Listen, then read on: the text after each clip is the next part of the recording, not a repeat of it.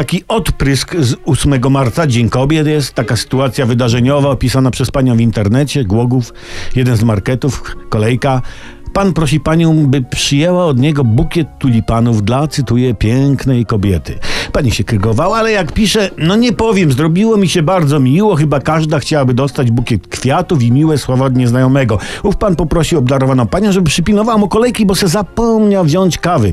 Oczywiście pani się zgodziła, no mężczyzna nie wracał, ja już skasowałam swoje zakupy, opisuje pani, no mówi się trudno, udałam się w stronę wyjścia. Jakie było moje zdziwienie, gdy pan ochroniarz oskarżył mnie przy drzwiach o kradzież kwiatów.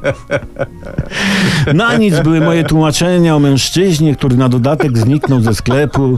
Tak w H nikt mnie jeszcze nie zrobił, kończy pani swoją relację i dodaje, nie ufajcie facetom.